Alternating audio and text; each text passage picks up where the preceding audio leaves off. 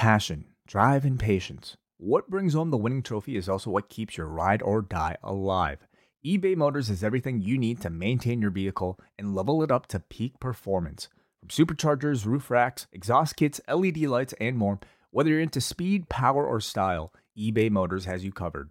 With over 122 million parts for your number one ride or die, you'll always find exactly what you're looking for. And with eBay Guaranteed Fit, your part is guaranteed to fit your ride every time or your money back. Because with eBay Motors, you're burning rubber, not cash.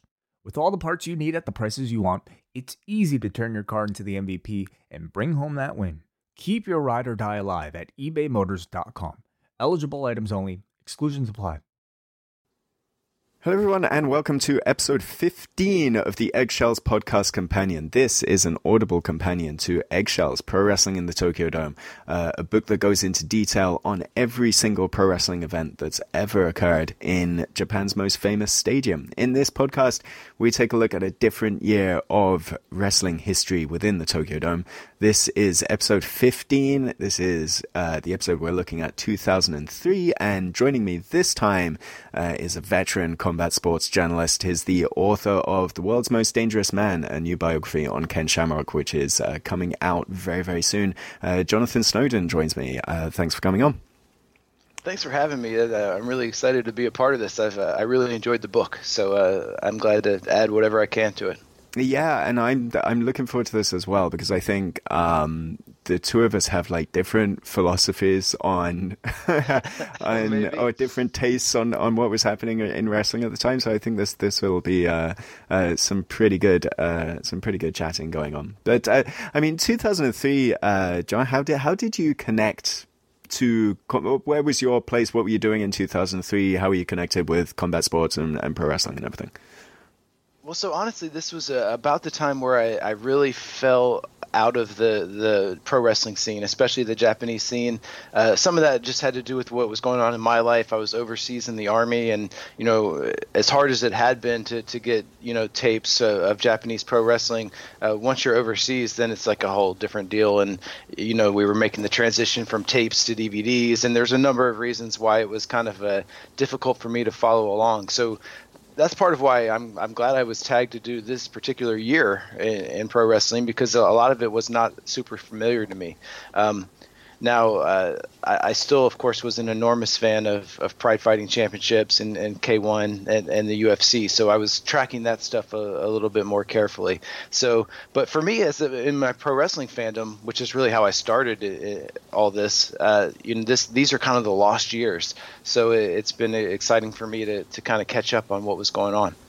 I think the lost years to, to lots of different people. You know, I mean, like you're describing probably the journey that a lot of fans were going through in the in the early 2000s in Japan at least in you know this this sort of um, transition away from, from pro wrestling and, and into MMA and and pro wrestling particularly perhaps New Japan like not really sort of scratching the itch in terms of, of pro wrestling um, as much or in mm. terms of like narrative pro wrestling um, yeah, so, I think that's that's really interesting to think about it that way. That I was just one one of many, and I think that that does kind of speak to what was going on at the time. And because you know the things that were important to me, that were exciting and vibrant, uh, I found a way to keep tracking, you know, and, and, keep watching. And something like New Japan Pro Wrestling uh, and and Noah at the time, and and and things like that, like that stuff fell off, and maybe uh, that does speak to what was going on in the business. Because you know, if the same thing were to happen right now, like you know, there's no way I would give up my New Japan Pro Wrestling World subscription. I'd find a way. yeah. Because the because the wrestling is so good and exciting. And so I think you're right that maybe it does speak to what was going on. That you know, I felt like it was okay to to lose contact with it because you know I, the best years, at least the, the, years, you know, the wrestlers that were important to me were kind of fading, and and the new stuff wasn't really wasn't uh, clicking with me, and maybe I guess I wasn't alone. Yeah, yeah, right. Um, 2003, uh, but I was trying to look for, for, you know, I usually do a little bit of, of trivia of, of what was going on in Japan at the time. And uh, the answer really seems to be not, not that much. you know, I think t- 2002 was like the, the boom because we had the, the World Cup in, in Japan in 2002. And, uh, you know, that's when everybody was, was busy and a lot of foreign people in Japan making a lot of money. Um, in various different different forms, um, which I'm sure will will pop up when the Olympics comes over here as as well. But um, yeah, all I could find was uh, SMAP. We're, we're top of the charts.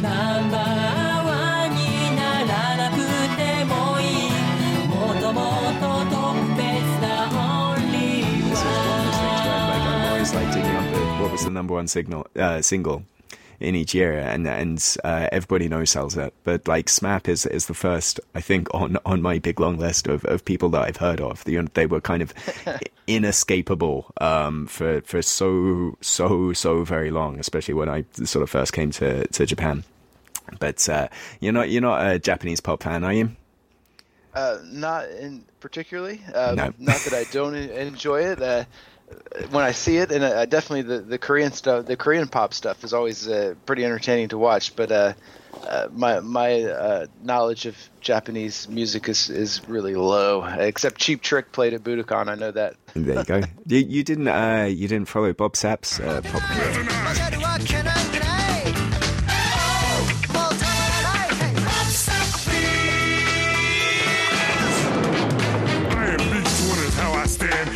Everybody knows that I'm a big man. Don't know defeat cause I'm the best one yet. No opponents to fight is my only friend. Seattle is my hometown. But Japan superstar is also found. Don't worry, cause you will see. I traded places with him. Now Japan is me.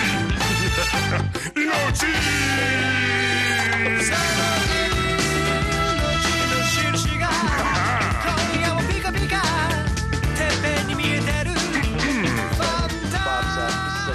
Multi-talented force that, like you know, of course he did everything well. So uh, his commercials, his music, his his wrestling, his kickboxing. I mean, what's not to love? Yeah, exactly. So So we you're talking about Snap, like the power. I've got the power, Snap. No, no, no. It's not snap with an N, but Snap with an M because they were something. Uh, like the P stands for performers. Like it's an acronym. And oh, I got it. Yeah, so like they were, they weren't just musicians, um, because which is a good thing because like they they really could not sing at all, you know, and that was kind of like the knock on them. But they they had this career for like twenty five years on TV because they were Oh, thought- I thought it was comedians like and a- actors and like you know and had TV shows and all of this stuff. So It sounded like an inexplicable comeback for like that German dance group from the early '90s. that that like and I was like, yeah, that would have been exciting. Yeah, yeah, yeah, yeah. That that kind of thing Snap. that that happens. Yeah, that happens in this country. Um, you know, I wouldn't put it past uh, Japan as a nation. But um, but anyway.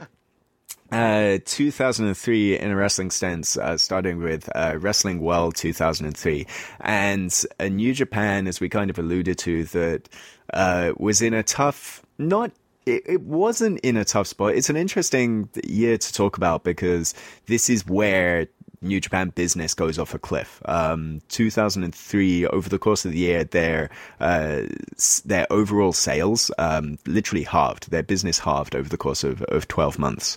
Um, and that's probably kind of suffering the, the knock on effects of, of everything that happened in 2002, where like where Muto left, uh, where Kojima left, Choshu left, you know.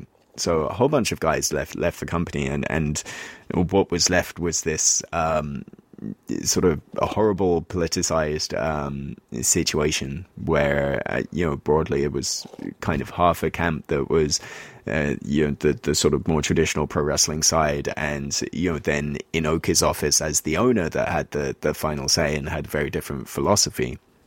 Um, and so I really get the feel on the show of like two halves of the company butting head, and and that's what you got literally later on with like the Ultimate Crush shows. Um, but in general, like it kind of feels, it felt weird. I don't know if it if it did to to you, Jonathan, but it, it does to me. Like that it's so strange having gone from some of these shows where the, the crowd was so so hot and so live and so you know so loud and raucous in the in the Tokyo Dome um, to certainly the matches that we chose at the top end of the card on January the fourth, where it's like silence and occasional slight applause, but like a really sort of quiet, different feel. Yeah, it was it was really awkward to watch some of this stuff, and it, and it, it does, and it's kind of like a hot button topic right now. If you follow along on the, the wrestling internet, this the, the collision of traditional pro wrestling values and, and what people call Inokiism is like you know suddenly like it's a topic that people are talking about now. You know, more than ten years later, fifteen years later. So uh, we we've kind of jumped into the middle of an ongoing debate, I guess, about you know what what was the appropriate direction for professional wrestling in Japan, and it did did really feel like uh, this is a show in which uh, they are not presenting a coherent vision uh, on pro wrestling. It, it's more like you know this is one company show, New Japan Pro Wrestling, but it almost kind of reminded me of one of those early dome shows where like you know 15 promotions would get together and each one would put on their best match, and that was the the dome show. Um, it felt like that a little bit. Like this show was multiple visions, even though it was the same company. It was almost like it wasn't. It's like you know this is Inoki's vision of, of wrestling and, and, and and the traditional vision and, and maybe some people trying to do new things and it was a it was a mess. Yeah, and and sort of one of those those key aspects for for this show that was so strange was that they they built up the NWF title. Like Inoki had brought back this this old NWF title, which is what they had before the the IWGP. And like he he, I think the the vision behind it was that this is the the battle. This was like the quote unquote like shoot style wrestling title. Um, and so there was that kind of idea of let's partition this aspect off into its own division. They have their own champion and what have you. And, and like, in a sense, like that kind of makes sense, but it doesn't really when you have that NWF title match and then you have the IWGP title match, which was pretty much exactly the same style. And then Takayama's right. like challenges Nagata at the end of the show anyway you know, so it, it's yeah, like, like, you said, like a, lot of cooks with with very very different um, visions, and there were a lot of people I think in in the the booking committee at the time as well. Hmm. So uh, yeah, I was really excited though to watch this NWF uh, match because uh, you know I was a huge fan of shoot style wrestling from the the U Line era and you know the uh, all the various not uh, spin-off groups of that. So it was kind of like a collision of two worlds for me to see what uh, Takayama from UWF International how he would match up with Rings Kosaka, and so I, I, was really really really excited about this match. And and it turned out though that they didn't they didn't really click that well, and I was kind of surprised by that and disappointed. And I think uh, you could tell by the the fans' reaction that, that, they were kind of a little disappointed too. Yeah, it was just really plodding, right? And then there was a there was a bit they had the the misfortune of some cable got knocked out or whatever. So the, the, the arena goes into dark and like the, you get a little bit of reaction. it's like, oh, something might happen, you know, and then nothing happens. It's it was almost like they were sending them a message like, uh, all right, this thing's over with. You know, someone from above was like, you know what, this is not working out. Let's just turn out the lights on this whole thing. I don't know what was going on, but it was it was kind of brutal. And you know, the thing about Kosaka is that I thought, and a lot of people thought that he was one of the very best professional wrestlers in the entire world when it comes to presenting a realistic match. Like he had had these matches with uh, Volk Han and Yamamoto mm. and and Kiyoshi Tam- Tamura in, in rings. Like his match in 1998 with Tamura was. Uh, you know, considered by many the best match of that entire year. And so, you know, in theory, he should have been a great opponent for Takayama if you were uh, attempting to present him as uh, this more realistic kind of uh, professional wrestler. And and in, in in reality, it just didn't work. Like you know, Takayama's what he was good at was the, the standing striking stuff. Uh, it turned out he was abysmal as a as a grappler, like on the ground, and and and and it just uh, I, it, they, they just couldn't figure it out, and it was really really disappointing and too bad because you know just five years before this, uh, Kosaka was such a, a, an incredible talent, and he had the, the, legitimacy from his fights in the UFC. Uh, this should have worked, and it's one of those things where it's like you can't necessarily blame blame the booking committee and the people who who thought this up because on paper this was great, and then just once they got out into the ring, you're right, it was absolutely uh, plodding. Yeah, yeah, and and perhaps uh, you know to to be fair to Kosaka, like you know that five years before this, it was a different time, and like you're. I think like part of the reason why this, you know, the quote unquote Inokiism era, era like was so bad business wise was it was a case of like the toothpaste being like out the tube, you know, as a Mm. thing I've said, you know, it's kind of like there's um a book came out recently, a Japanese book about pride came out last year. Um and it's sort of you know they, they focus on on Pride One is is where everything starts, but the title of the book is like the the day that pro wrestling died, and there is you know even though everything it, it wound up taking a different course, but like for for that style of pro wrestling, I think like for that period, um, it it very much did because it's kind of hard to present a shoot star product when the shoot product is so popular. Um, because why wouldn't you watch that? You know? Yeah, and it, it really just kind of blew up the entire myth of, of the UWF. You know, the, these promotions from the early '80s, which had been built on the idea of like, okay, well, yes, we're pro wrestlers, but we're the ones who are real, and we're, we're the tough guys, and we can really fight. And here, what we're doing over here is legitimate, and, and what we were doing before in New Japan was was not. Uh, you know, that was kind of the premise that that built those promotions and made them such a sensation, especially UWF in the in the late '80s. You know, when they were selling out the Tokyo Dome in in a matter of minutes. You know that. It, it was hot, but you can't really fool people into believing that once they've seen UFC and they've seen Pride and they've seen Pancrase. Like it's like, uh, now you know you've been exposed you know you're exactly what you were criticizing the other guys for being and now everybody knows it and so i, I do think they you know they needed to, uh, some time to recover from that because uh, it had to have been just like shattered their credibility that they've spent some of these guys have spent 10 or 15 years talking about how real they were and how tough they were and then it turns out they were just pro regular old pro wrestlers after all. And and uh, you know i do think that you you can't be caught in a lie like that and and not suffer some repercussions you know? Right, which is kind of why like the the Noah were able to succeed, I think, in in those early two thousands and and put out something strong because they they weren't chasing that. You know, they they were chasing the Baba ideal of um you know, if, if everybody else can go to, to martial arts and will protect pro wrestling, and like so, the Odo style rather rather than strong style was was something that ran out that won out in in these these early years, I think. Um, but uh, yeah, I mean, just the, the the I think the the summation of of all things bizarre is like in a way is is Josh Barnett doing a decent decent enough job in the circumstances ever. Absolutely like a decent job within the circumstances against Yuji Nagata. Um considering that Josh Barnett had never had a pro wrestling match in in his life and he was doing it in the main event of the Tokyo Dome.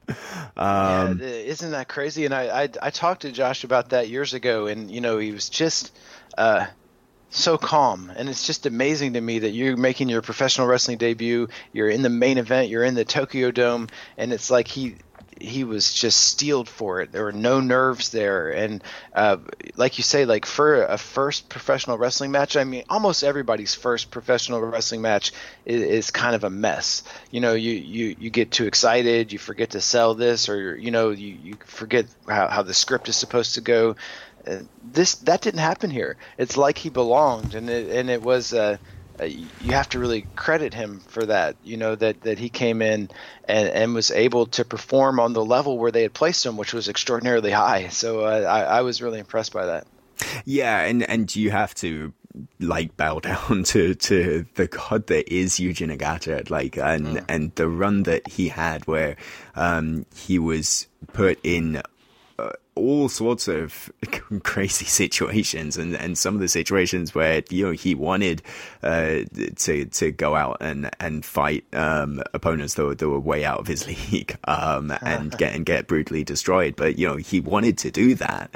Um, he volunteered for that. Um, but uh, then whenever you know it was the other way and, and somebody that, that really didn't belong in a pro wrestling scenario but but was put opposite Yuji Nagata he was he was always able uh, to bring the best out of them you know? So I, I think like Josh would was incredibly safe in a sense but with with Nagata in the in the opposite corner Yeah, I mean, when you look at Nagata's career, uh, you have to think about when you know, in, in, in, retrospect, this is one of the great IWGP reigns, I think, and, and one of the great champions because of the challenges he faced. Like you know, mm. he's stuck between these two competing visions, and and I, and and you could feel that he was pulled towards both of them. Like you know, when he lived in Atlanta working for World Championship Wrestling. Uh, he was training MMA a lot. There's this guy down there, uh, Tim Catalfo, who ran a gym, and Mark Coleman came down there to train, and, and and so there was a lot of guys who were interested in that stuff. And so you know he had he had kind of dipped his toe into that world, and, and you could tell it intrigued him. But but at the same time, he's also one of the the great professional wrestlers uh, of his era. And so, like, there's very few people I think that could have stood in the middle of these two competing forces and and and survived it. And, and he was the guy who did. And and sometimes I think he, he's kind of unfairly overlooked because of that. You know, he's he's performing in this in incredibly difficult circumstance, and and yet still you know, just night after night, uh, big show after big show, he's delivering. And so, um, I, I think that sometimes we kind of forget that. Yeah, I, I think for, for everybody that you know, for new fans that, that I speak to that are just coming into the product and, and especially coming from, from overseas, like I always tend to liken Yuji Nagata to Bret Hart. Um, you know, someone that when they were at, at the top of the business, that you know, the, the business was, was very, very down. Um, and that that's the knock on them, but that you, you couldn't find anybody better at, at what they did. Um, and yeah, I, I, think that that that's a perfect uh, summation of, of, both of those guys.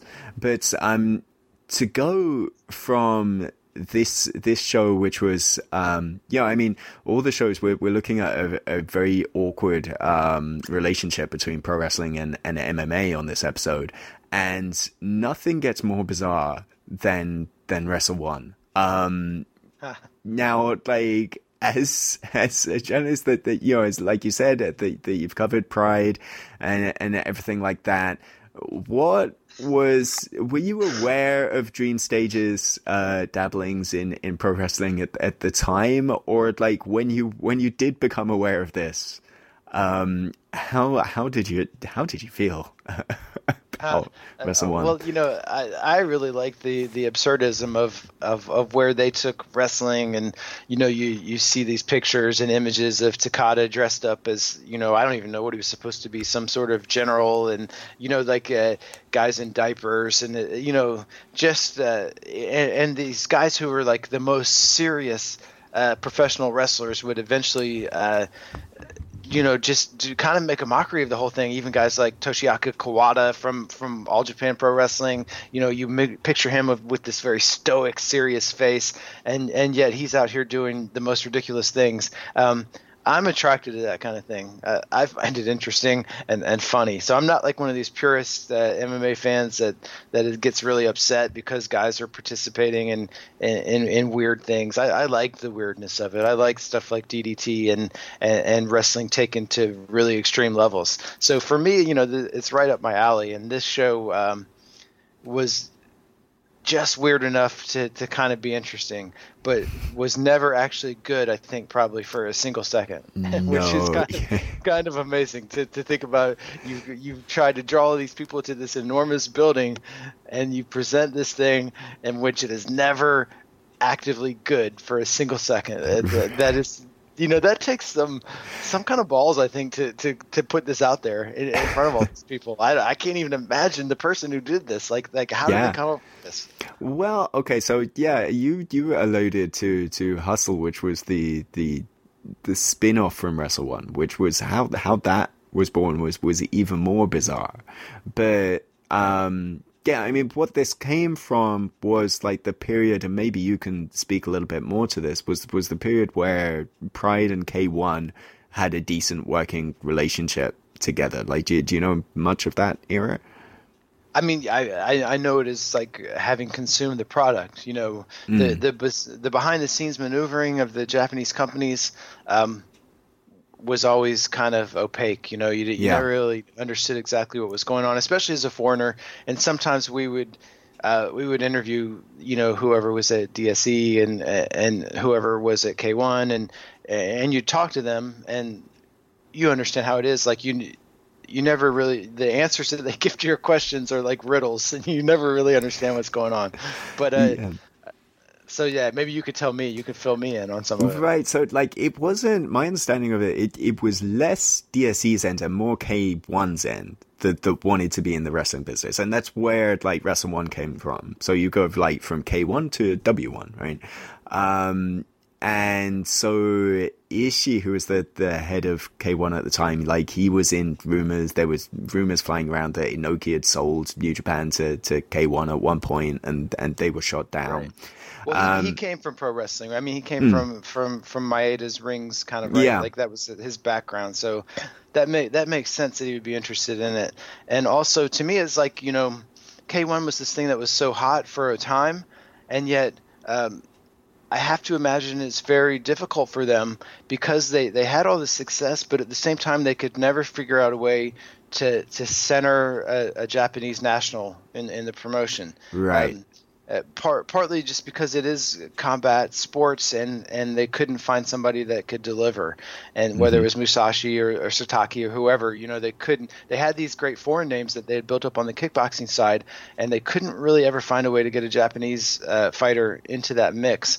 And so maybe um, you know they saw kind of the writing on the wall. I think that, that K1 was fading, and, and maybe you know that this was a good time to, to move into some a new a new business. You know that that does Yeah. make sense to me. Yeah, and they they had like the you know because they were pally with with Pride and Dream Stage at the time, they they had all of that DSE money. So like um it was I guess it was it was kind of K1 shows, but like they, uh, DSE were producing them, so that's why you had like uh, really really good production values um, on the whole show. And their idea was to do something just different, you know, that they couldn't present pro wrestling like they present the, the MMA product because they would run into the problems that we've been talking about. So that's why everything was very off the wall. They had strange ideas, you know, like, uh, you know, having uh, sound effects with different moves, you know, and, and things like that that, that we'll, we'll see later on. Um, but yeah, DSE helped a lot with that, and they, they also helped a lot with, with the talent, obviously. So you had like a lot of uh, Pride talent on on this show, and you also had them throw money down at guys like Bill Goldberg. So Yes. the the reason why Hustle was was born was that they threw a whole bunch of money to sign Goldberg to to a multiple show appearance, uh, a multiple show contract. Um, and what happened in the end, like shortly after this show, um, Dream Stage and K1 split up and went their separate ways and, and Wrestle One went down the toilet. So like Dream Stage Entertainment was left footing the bill to let Bill Goldberg sit at home. Um, and he thought, well, this is a waste of money. So they started an entirely new company just to have Bill Goldberg finish out his dates. And, and that's, that's where Hustle came from. Um, you know, and they could, uh, they partnered up with Shinya Hashimoto and, and, and then went from, from there. Um, so yeah, just a, a bunch of crazy stories going into this show, and then, and then like I don't know if you've seen the whole show or, or just the matches we were looking at, but when everything is is built around like um Bob Sapp getting killed, and then he comes out for the main event, and he's an angel, and like he's flying on like a wire Oh and man, throwing I, confetti. I it. love that. I mean, what what an amazing thing, and and I don't know. I, I thought the whole thing was great in because of how terrible it was. Um, not the entire show, but that that particular match between Ernesto Hoost and Bob Sapp, like it was like the most hokey pro wrestling stuff you can imagine. You think about like the worst wrestling promos that, that you've ever heard, and and these guys are topping them. I mean, the, it was just awful. And then Sapp comes to the to the ring flying like an angel. Like this is like must have been like peak Bob Sapp period in in Japan, and uh, I I don't know. It it was something to behold. And then you know neither of them really know how to be a professional wrestler and they're trying to have this match and instead of like doing like some kind of shooting style where who's just like uh, doing kickboxing moves he's like trying to do pro wrestling moves and um i- if you had told me that they were doing like if they were attempting they were doing their best to make a mockery of pro wrestling they could not have done a better job than they did. It, it, it was remarkable.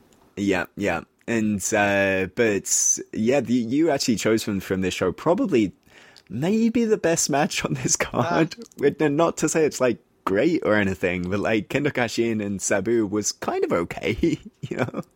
Yeah, I was really interested to see this kind of like uh, what I imagine might be an interesting clash of styles. You know, I always was a big fan of Sabu and and, and kind of what he brought to the wrestling business and, and helped popularize, especially um, in the U.S. He, t- he had taken that FMW style that uh, Onita had done such a great job of, of building up and, and helped bring that to the states in, in ECW and and so um, you know at, at, the very least if Sabu is in a wrestling match it, it is there's going to be some chaos involved. Like I remember seeing him we went to see him live in like a, a, a bad part of Atlanta. And uh, people had thrown all these drinks into the ring at the at the Dudley Boys and the ring is just soaked.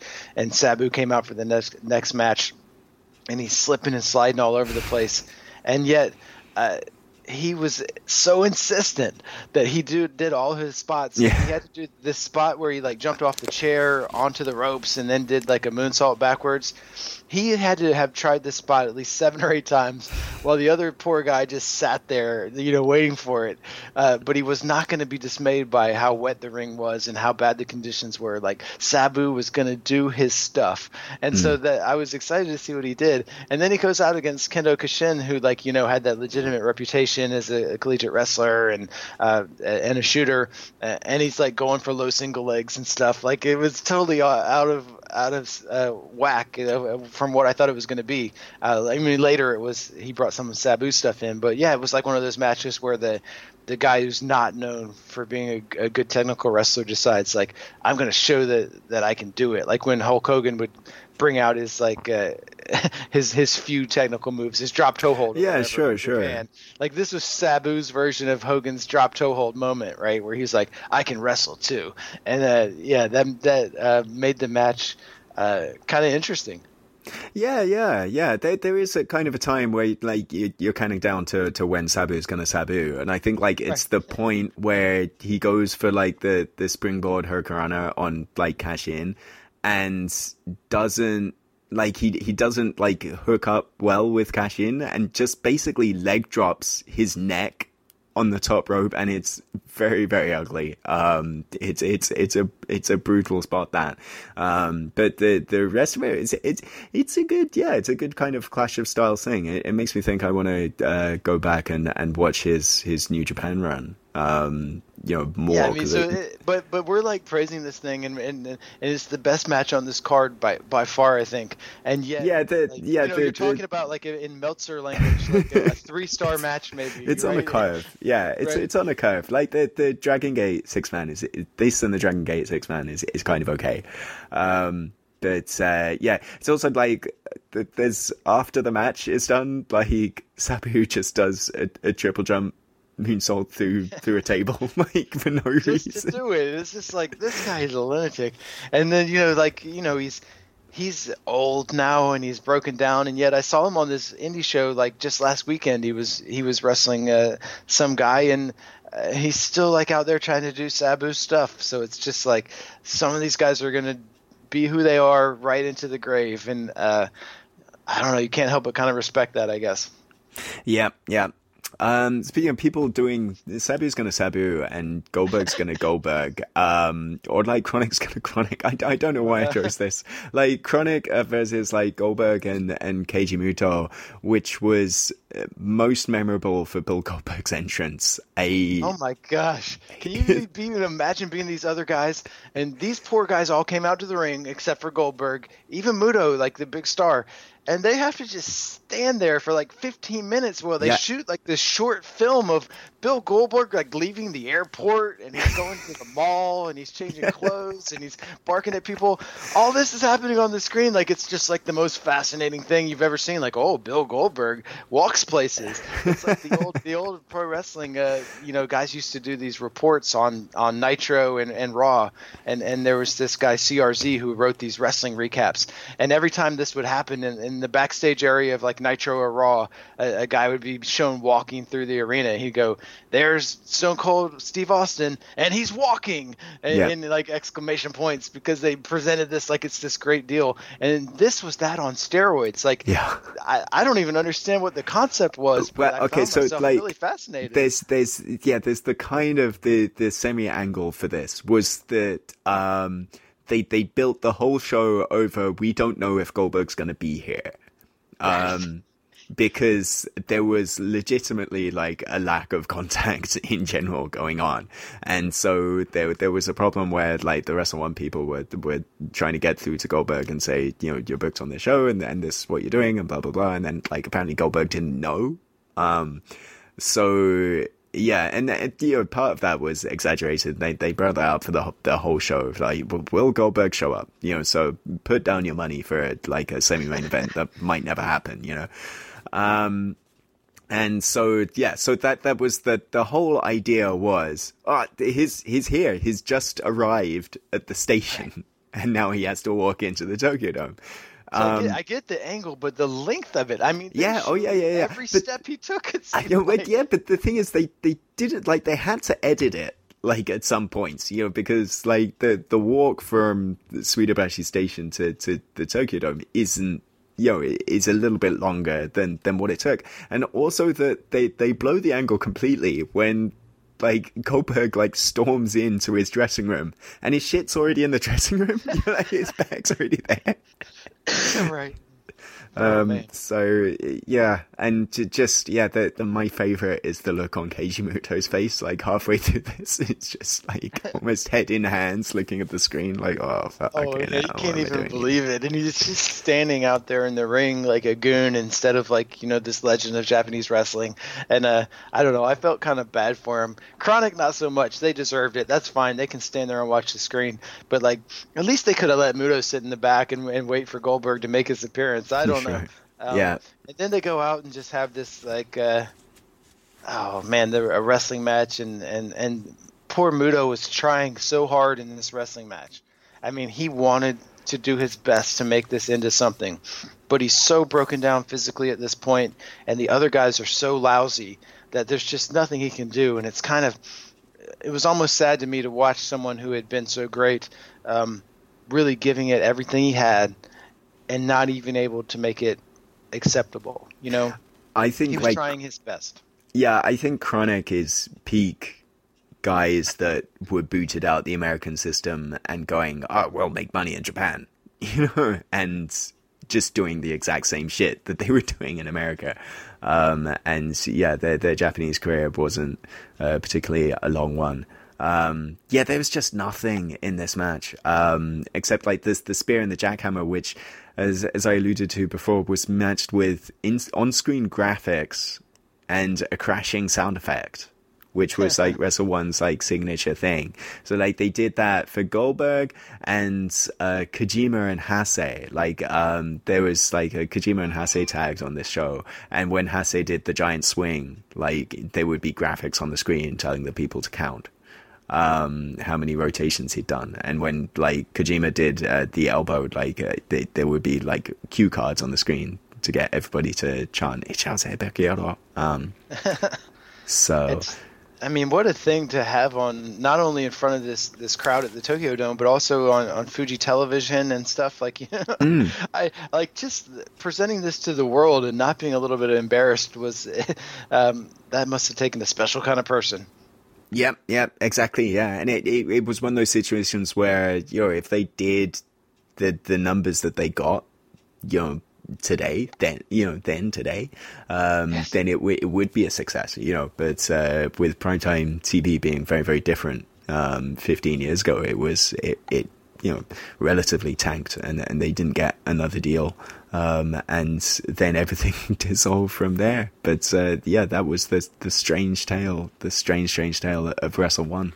Um, but I, I mean, we go from from there, John, to um, Ultimate Royal, which is a whole other strange, strange situation. You know, I mean, like we go from this idea of okay, we're going to kind of have a, a championship for our shoot fighters.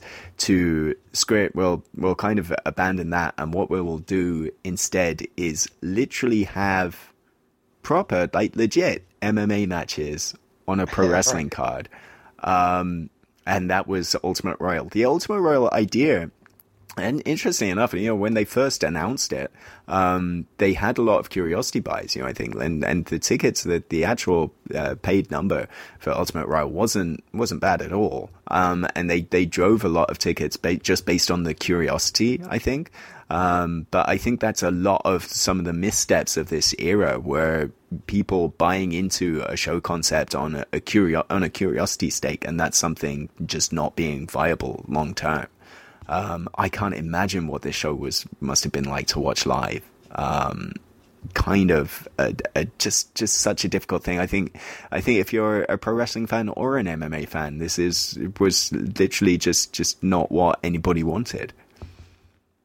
Yeah, and and it's weird because it's like uh, you know they you have a pro wrestling card and it's just like in the very in the middle of it they inserted this MMA show, you know, like so you got your undercard and they're like okay now we're gonna do the MMA show and uh, okay here's some more pro wrestling. And the and the whole thing is is kind of odd like you say like they had spent this time and energy building up this shooter's title and yet then the, that guy is in a pro wrestling match, and meanwhile, a bunch of other guys are in actual shoot fights, and it's just conceptually um, such a complete mess. And then you have like guys like Ken Shamrock who are on the undercard, like you know, legitimate shoot fighters, but they're in the pro wrestling section of it, and Yeah. it's just there's, and, and, same with Murakami and and Inoue, like it's just. Uh, they they just really made a mess of it in some ways. But this is one of the few shows I I did see in real time because it, it did have all the MMA stuff on it. So I was curious about it. So I'd, I had seen this one before. Um, and I think of the two uh, Ultimate Crush shows, that this is the better one, at least as far as the MMA matchups they came up with. They're they're more competitive and more interesting. I think. And I think probably better from a pro wrestling standpoint as well. I think they were totally. very definitely um, on the idea of, you know, I think their thinking was this this might be something that they shit on. So like we need to put our best foot forward on on both sense. And so what you had with the the other Ultimate Crush shows was like the early matches really suffered from a pro wrestling standpoint because you know it was it was the kind of thing where nobody will remember this by the end of the show. So that's when like they throw out battle royals at the start.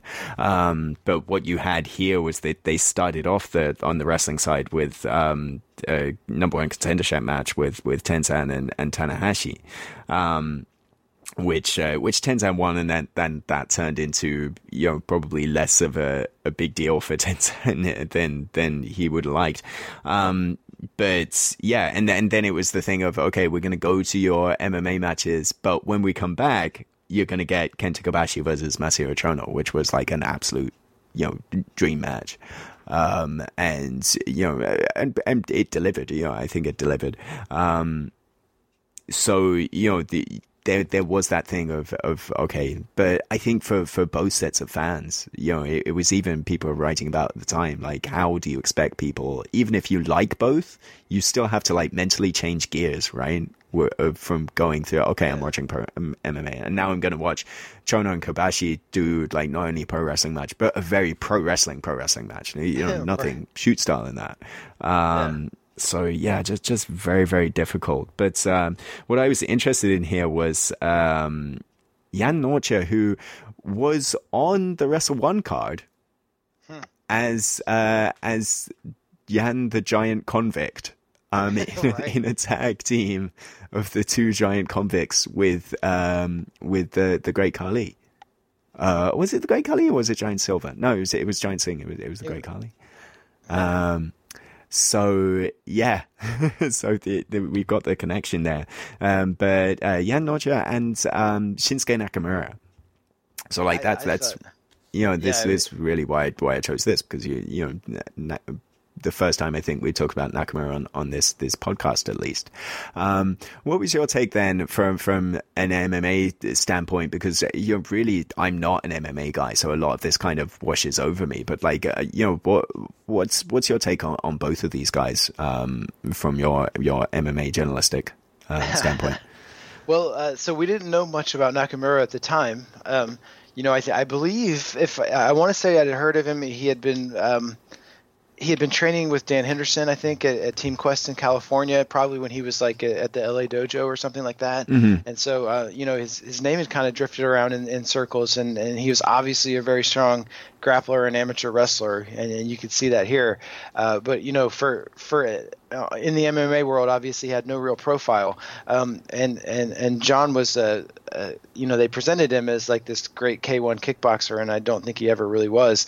Um, but he was an enormous human being, and so you know that's one of one of the what is great about this kind of like old school MMA before there were you know all these weight classes and rules and and thought and consideration to people's health and safety you know um, you could get matches like this where you know uh, Nakamura obviously has a huge uh, skill advantage but he's at a, at an enormous size disadvantage and it makes for kind of an, an interesting con, uh, contest and so um, I think watching this, you can see right away that Nakamura has a, a lot of potential in this world.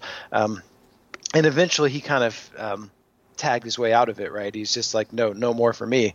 But um, he definitely, I think, could have made something of himself in this. He has a lot of natural gifts uh, in, in, the in the grappling uh, realm, and, and obviously a, a, very tough guy. And uh, I think that this was great for him obviously right like it positions him as you have these competing forces like not only does he want to be a great pro wrestler but uh, he can become kind of the poster boy for Inokiism by also being able to go out and win these kind of matches, the kind of matches that uh, Inoki only pretended to win. Like this guy could actually go out and, and do. And so, you know, I think this obviously he was a, a rookie. This is very early yeah. in his career, right? Like his yeah. second match or something. And um, and, and, he's already being positioned like this, and and and it's just uh, tremendous for him. And I think it's kind of ironic what would come later is you know this huge split that he had personally with Inoki because in a lot of ways he was exactly what Inoki wanted in a pro wrestler.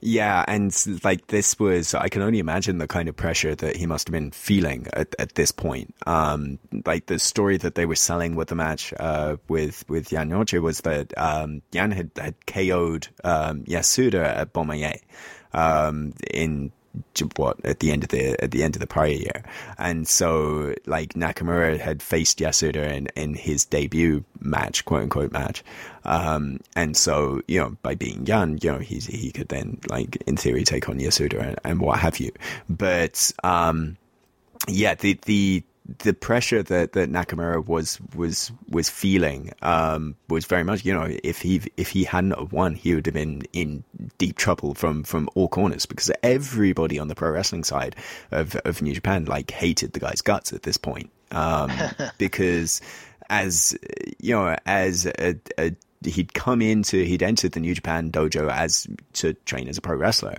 but was because of his his sort of talents and and his preponderancy and, and ability in, in grappling and all the rest of it, he was really put on the fast track, and so he was you know he didn't get the young lion treatment. He went straight into you know a match with with the top guy in Yasuda you know, top guy rightly or wrongly in Yasuda in, in 2002. Um, and it was a situation where you know, and, and he came out, he would come out in, in full gear, you know, and like the, even that was a big thing that, that you didn't, he didn't come out, he didn't come out in like the, the generic black trunks and the, and the black boots of, of being a young lion. You know, they would, there was this uh, great story where like they gave Nakamura like his gear like minutes before he went out and they, they just told him to, to change in the bathroom so that none of the boys would see him. You know, because they, it's they really, would lose it's really shit. fascinating because Yeah. you um you um I've been they've translated Nakamura's autobiography into English and I've been reading it and it's it's really fascinating when he tells these stories that you're you're talking about where he has to to sneak off and put on on his costume basically because uh, everyone will be so upset uh, to see him in it. And it, it, it is it is you know maybe it's a cultural uh, you know uh, difference because you know there's just a different expectation i think. You know we expect the young hot pro wrestler to be given a special treatment and given a fancy costume and and and, and some personality. And yet in in japan like there's such an expectation of conformity that you know even just breaking free of it just a little bit is um, is really controversial, and it's uh, it it's really almost kind of sad to read his description of it, like and how excluded he was and how alone he kind of felt uh, because he was given this opportunity, really through no fault of his own, um, to to break the system and, and do it in a different way. Um, mm. He he, you know, the the strength of will that it must have required.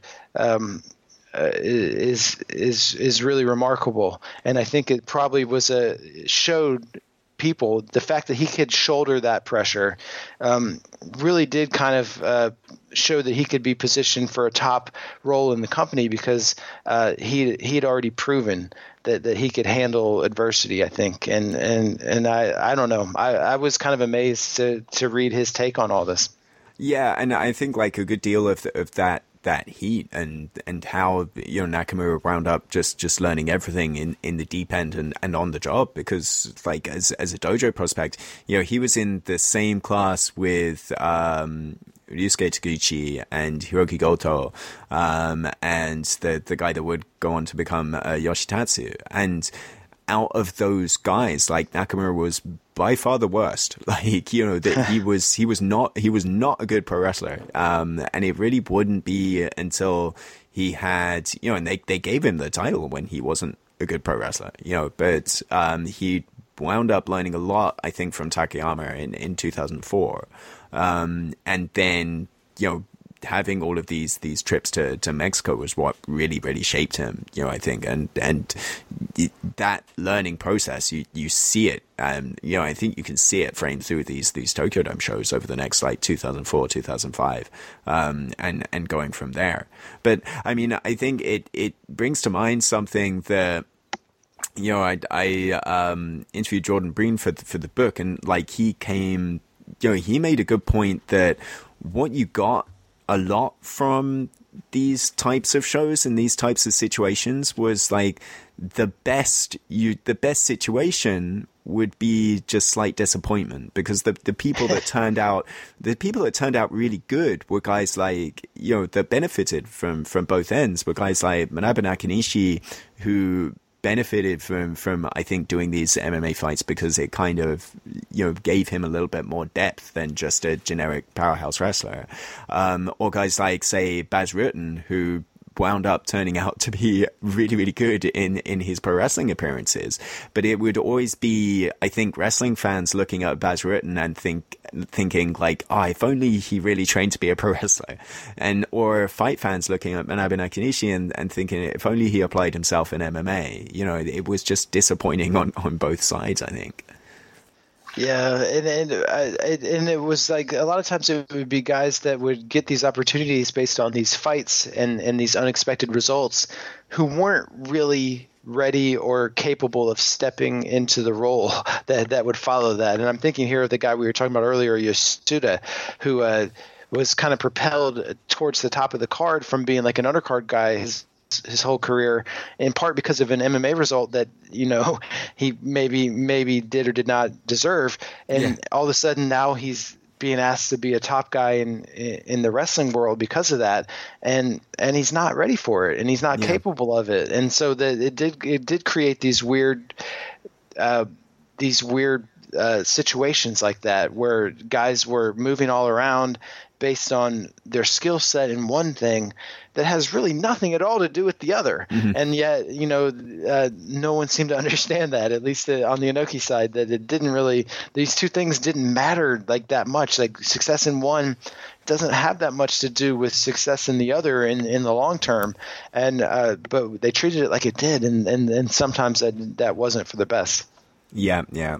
But uh, I mean, one of the guys that that um, was a great sort of very uh, interesting performer on on both sides at, at, this point in time was Kazunari Murakami, um, who you know, I mean, he had that sort of battle arts lineage and and everything else with, with him, but just brought like so much uh, charisma and and um, just a real sort of badass bitterness to him Um, that you know, it's a shame that he wound up, you know, so he, in a pro wrestling sense, he wound up uh, going to Big Mouth Loud, and then like you know, it, it he didn't get like the the big run in in a top promotion that that perhaps he deserved. But like ever since, you know, I think him sort of being the, the lackey of Naoya Ogawa like a couple of years before. Um, that's what sort of really kicked him off in, in New Japan. And um, this, like the, the match you chose with uh, Enson Inoue is, um, you know, kind of like short but but very intense. Like it's it's a fun little brawl, I think. Yeah, and that's kind of like uh, what uh, all of Murakami's matches are, I thought, you know, uh, so he brought like the level of intensity and violence that he would bring to the ring was it was pretty remarkable, and and I think a lot of that was just um, not that he was a great worker and, and, made it look good. It's just that he would go out there and beat the crap out of people, like mm. for real, and that's that. There's like an excitement to that, like you know you you had talked about the Ogawa stuff earlier.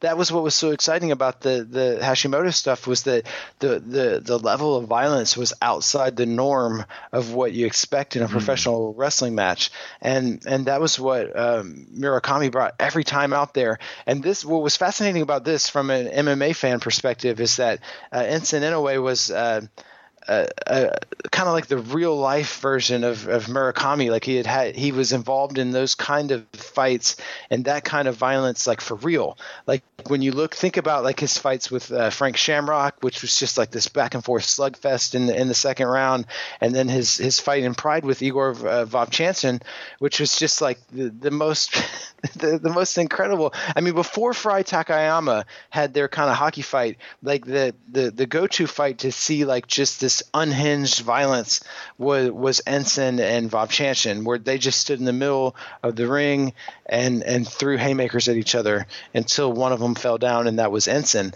But the courage that he showed in doing that is really, I think, what made him popular with the fans. Like the fact that he was willing to to go through that um, just to prove that he could.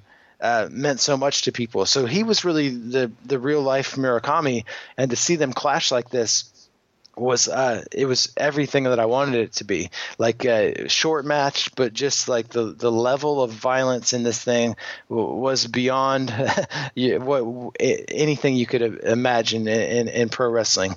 You know outside of like something like battle arts or something where you know this was uh, a on that level of violence and that's a huge compliment for me yeah, and and that like segues into to the, our other the Ultimate Crush or Ultimate Crush Two, like a few months later on, where you got one of only two um, singles matches between uh, between Murakami and Katsuyori Shibata.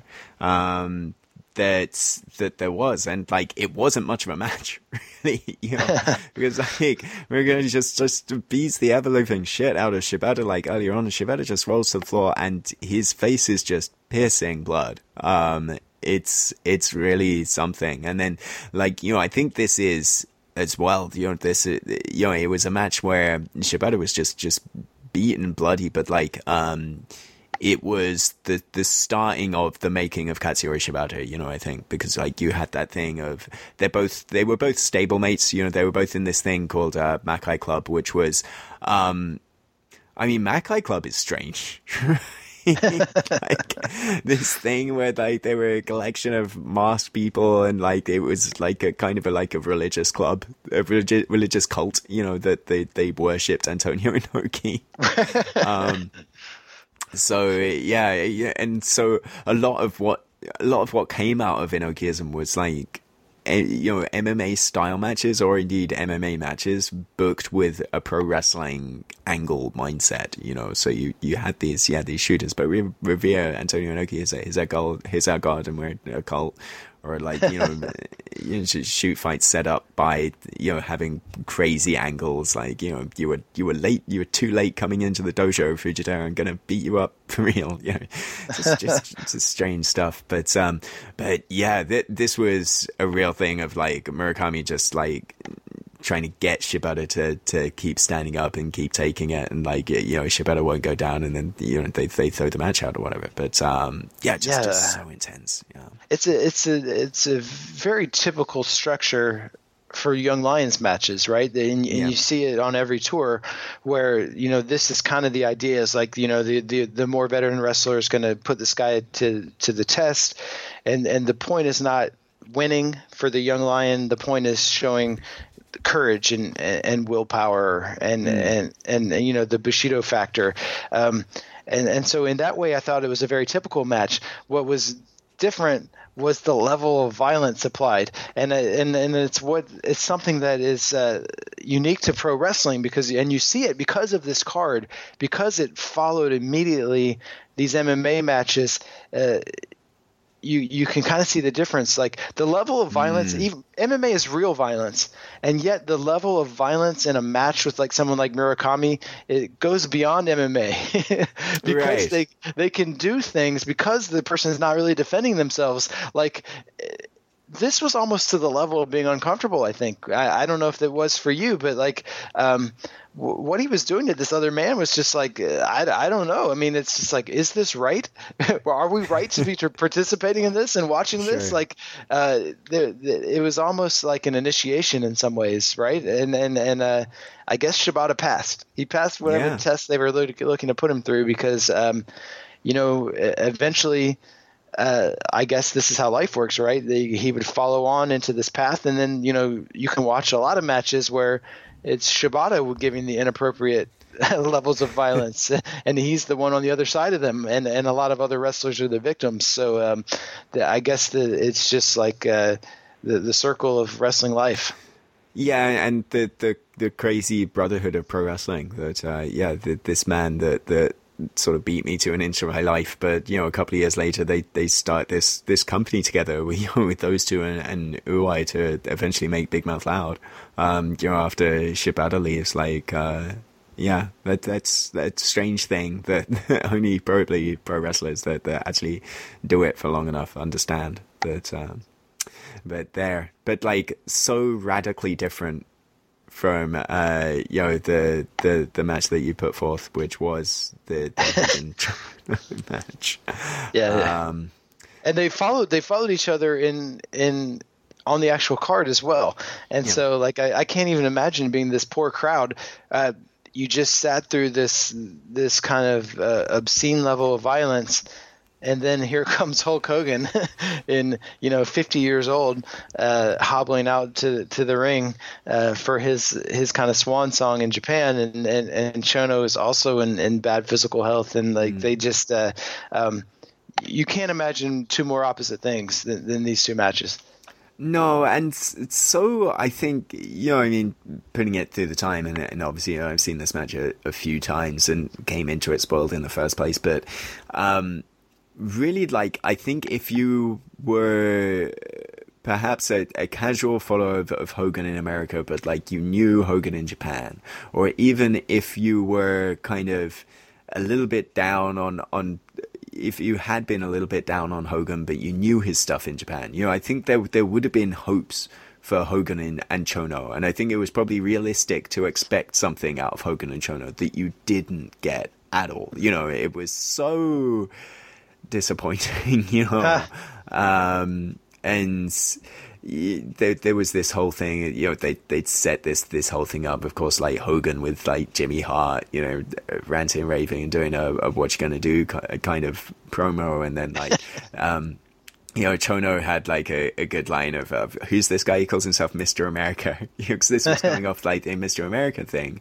in, in WWE. It was like, it's Mr. America versus Mr. Japan. You know, I'm going to show him Mr. Japan or whatever. And what, you know, what I was hoping to see was the, the Hogan that, that we've talked up on other episodes of this podcast. And that, you know, I've, I've always, you know, writing the book, it was always sort of almost singing the praises of Hulk Hogan in, in Japan, you know, because like you see some of his best stuff. Uh, in the Tokyo Dome over, the, over this time, you, you saw like the great match with Stan Hansen, the, the great match he had with Tenryu, um, and you know you compare like Hulk Hogan to you know I think a, a good comparison is is Genichiro Tenryu because like probably around about the same age, um, and you know D- Hogan and and Tenryu back sort of what about 10 12 years before this sort of put on like an, an awesome show and, and something we've talked about uh, on this program of like how smart hogan was to adapt himself to the japanese audience. Um, where his stuff in his 90s stuff and his 80s stuff you know he was kind of showing you know, he put a lie to the fact that Hulk Hogan couldn't wrestle. You know, I think like there, there, there's that myth that, that Hulk Hogan um, it wasn't a good wrestler at all because I think like Hogan could wrestle quite adequately. He just didn't have to, and so he Right. didn't want to. You know. Um, but so yeah, I was kind of expecting this sort of Tenryu, old man Tenryu, like bitter brawl and like it being really stiff, and what we got was like a Hulk Hogan WWE match. You know.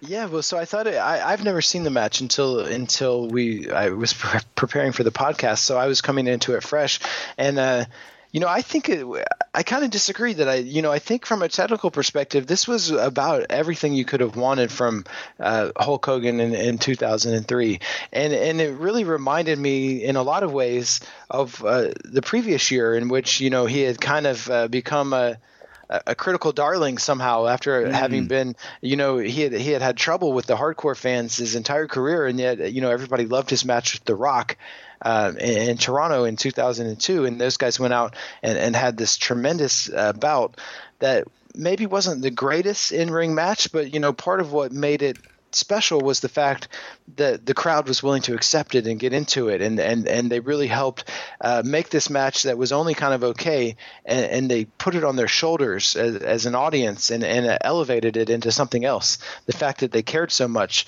uh, made made that match special, and and I think that. Chono and Hogan delivered a very similar kind of performance. I think for a fif- for a 50 year old Hogan, um, you know, this was everything you could have expected. And really, the difference was the technical level of the match is exactly the same as the Rock match, I think. And in a lot of ways, it was even kind of structured in, in, in a similar way. But the difference was the crowd didn't care nearly as much as they did uh, in North America, and and that sure. was and and that really uh, kind of just illustrates how important the, that noise and energy of the crowd can be. Because you here you put that same match in a different environment and and the match is maybe exposed a little bit right as being uh, a product of a time and a place and not just being um, pure excellence because uh, it, it failed here in this new place Yeah, you're exactly right, and I think like that's the, the distinction of where Hulk Hogan was in 1990 as opposed to where Hulk Hogan was in 2002. Because like Hulk Hogan in in 90 would have said would have known that like the the WWF Hulk Hogan stuff was not going to work wasn't going to cut it in Japan and so you know he would have to do something different and that's why like those matches are just like really good violent brawls you know um, you know, really good stiff stuff. And like in 2002, like Hogan was kind of aware of, you know, I think he was thinking, you know, he would have a few dates with, with New Japan, but like he wasn't really invested on, on, uh, making sure his reputation in Japan was, was particularly high, you know? Um, and it just, yeah, it, it, it was just like the back rakes and like the, the stuff that, like, well, how much do you think? How much do you think of that? Is that the product of um, Hansen and Tenryu being really uncompromising? Like, uh, Sure, the, the those guys are never going to let you get into the ring with them and not feel it. And and and in some ways, like that's the beauty of professional wrestling, where like these you put these elements in there together, and you don't know exactly what's going to happen. Mm. But when, when you when you have talent like that. Um, you know they're going to push the other person to, to excellence. And and and Hansen, I think, and, and Tenryu are both guys that like they they had great matches with a, a diverse, really diverse, especially Tenryu. When you look at his career, he had matches in all different styles with wrestlers from all over the planet and in all different Japanese styles. Like they would come in um, and, and wrestle him, and it would always, almost always be great. And and and on some level, you have to say that's because of him, right? He, Yeah. He's for he's forcing that. He's not gonna he's not gonna allow you not to be great. And and maybe it was a deal where um where Chono didn't know how to push Hogan eh, to a different level or, or couldn't for for whatever reason and, and and that might be the difference. Perhaps, perhaps, yeah. And and what the what this all led to was one of the great angles that never was. You know, with like um, Hulk Hogan's backstage interview, and, and who walks in but Jeff Jarrett clubbers in with the guitar. That Jarrett Hogan match that we never ever got. You know. Become NWA champion, IWGP champion. Talking about talking about unfinished business, Hogan. Yeah, you come out of the cocoon. Yeah, Jimmy Hart. Yeah, come on, come out of the Come out of the cocoon, Jimmy Hart. Yeah, Hulk Hogan, you want to talk about finished business? I'll tell you finished business. I'll tell you finished business. Hogan. Hey, Hogan, you want to talk about unfinished business? I'll tell you one thing. You get out under the cocoon. Get that You got the power. Shola, help me. Help me. Yeah, they have this tremendous platform to to to do this and this this great visual, and then uh, I I guess they they did the angle before they signed the contract. I don't know, but uh, it, it was not to be. Maybe I mean. Neither guy's uh, dead yet, and it's pro wrestling, so uh, may, maybe it'll happen next year. Who knows? you never know. True. That's true. Yeah, yeah. Jeff Jarrett, the world's greatest businessman. There you go. It's all very good. Um, yeah, so that, that's where we are. Like, the, it's very big era of an uncertainty uh, throughout pro wrestling in 2003. New Japan taking a massive uh, downslide, but um, as we'll explore on our next episode, uh, pro wrestling Noah have enjoying a, a massive upswing. So we're we're getting to the point where in 2004, uh, for the first time. New Japan isn't the biggest promotion in Japan. Pro Wrestling Noah becomes the, the, the top dog for a very brief period. Um, And so you, you have this, this really, really interesting uh, contrast that we'll look at on our next episode. But uh, for now, uh, John, out of like these four shows that we looked at, um, which which of these these four Tokyo Dome shows uh, was was the best in, in your estimation? Uh, I think uh, I think from a I don't know. I think the first Ultimate Crush show was by far the the best um, total show. It had it had the the better MMA stuff, the more interesting MMA stuff, and, and it also had uh, we didn't talk about either of them, but the the two matches on the top of the card, the Kenta Kobashi versus Chono um, for the the GHC Heavyweight Championship was was really excellent, and one of these dream matches, uh, the collision of these two worlds that we saw a lot in this era. Uh, that was very exciting for like a, a, fan like me that had grown up on All Japan Pro Wrestling and New Japan Pro Wrestling as kind of being these two worlds that rarely met. To to see Kobashi in the ring with uh, Chono was was really exciting, and and the fact that not only were they there, um, but they delivered. Despite a number of reasons why that shouldn't have been possible physically, uh, they went out and delivered a great match. That was really exciting to me. And then um, Takayama and Nagata. Um, for all the, the conceptual ways this was a failure, the Inokiism versus traditional pro wrestling and, and how they kind of collided, uh, uh, this match I thought was was super, and and Oh, yeah. and, Yeah. and and Takayama for you know we didn't really talk that much about him, but he was really a lower card to mid card guy in UWF International. He wasn't really that great in that style, hmm. and, and we saw that with the the Kosaka match. That when he was put into the style that, that he came from, he was only okay. But when you look at him as a, a professional wrestler by this time in his career. He was great, and Nagata Yeah. was great, and the two of them made a pairing. Like it, it- this was a, a really, really good match, and I think even like fans that are used to like kind of the faster paced, more intricate style that exists in New Japan today uh, w- would still en- enjoy this. This is a match that like stands up 15 years later, uh, and and still is still excellent, and I think people would really enjoy it. Yeah, yeah, yeah. That's that's that's a really really good point. Yeah, it, it's yeah, it's it's easy to forget because you had that that weird clutch with with Ultimate Crush, but but the the quality that that was on there, um, you you can't really overlook. Um, so yeah, thanks a lot for for hopping on. And before we get on out of here, uh, why don't you tell us about the the book and and everything else that that you've got coming up? Yeah, so yeah, I'm working right now on on writing the the biography of of Ken Shamrock, and it's uh you know, a lot of people have asked me, well, why would you do that? There's already been two Ken Shamrock books, and and it's true, but you know, no one has ever really told the story uh, of Ken Shamrock, and, and, it's a remarkable journey that he's taken from nothing, living on the streets, uh, to becoming UFC champion and a WWF superstar, and then a complete fall uh, he fell down uh, all the way back to the bottom, and, and now he's struggling to make his his way back up. So it's really a, a fascinating story, and it's not just uh, the story of, of Ken Shamrock, but because of uh, of uh, Ken's experiences, it's really this the story of the the formation of MMA, both in America with the UFC, where he was a central figure, but also in Japan, where you know he was part of the, the revolution in Pancrase and, and brought real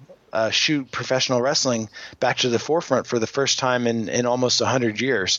So uh, there, there's so much going on. Like something that would be the most remarkable and incredible thing that ever happened to you or me is just like a day in the life in in Ken Shamrock. Like the the things that this man has experienced and been through, uh, I, I, think are going to surprise people who even think they know a lot about him. I was surprised, and I considered myself a, a, a super fan of, of both Ken and the Lions Den, and and there was so much I didn't know about his life, and so I I think uh, people will be. Uh, really interested to read some of this stuff. So uh, I'm excited to have had this opportunity, and um, that's really the main thing I'm working on. I mean, I'm still writing about uh, MMA and boxing for Bleacher Report, and uh, I would love for for people to follow me on Twitter at J E Snowden, and they can keep up with what I'm doing there. Cool. And uh, I'm always bad at my own plugs on my own podcast. so uh, I should uh, remind everybody to follow me on Twitter at ReasonJP and go ahead and buy eggshells right now on Amazon.com. Uh, one Mr. Snowden left a very nice review on, on Amazon. Thank you very much for that. oh. I, I mean, I, re- I legitimately, I legitimately enjoyed this book as I, as I did your first one, and I think it's uh, it's really it's really great for for fans who have been like me who have been following this world but kind of like in a way you can only follow it so hard uh, with, with, this huge uh, gulf in both time and, and distance and language. And, and so, like what, what you offer is some perspective that that really adds, I think, to the stories. Like a, a lot of the stories are told in the ring, but what what you bring to it is a, a new dimension, and it's made it's really made uh, my fandom a, a, lot more enjoyable to have people like you um, uh, helping to, to to set the narrative and explain what's going on and and provide some of these details. And uh, uh, it's a great service to, to fans, and I, I'm I, am really glad that to have discovered you and, and to kind of have you in this space has, has really changed uh, the way that you can follow Japanese wrestling, and it's uh, it, it, I, I, don't know. I just want to thank you for it. it. It's really it's really fun. Thanks, I appreciate that. Um, yeah, next uh, next time on this podcast, we'll look at 2004. John Carroll's going to join me from uh, Wrestling Omakase uh, to look at that. And uh, until then, take care, everybody. Bye.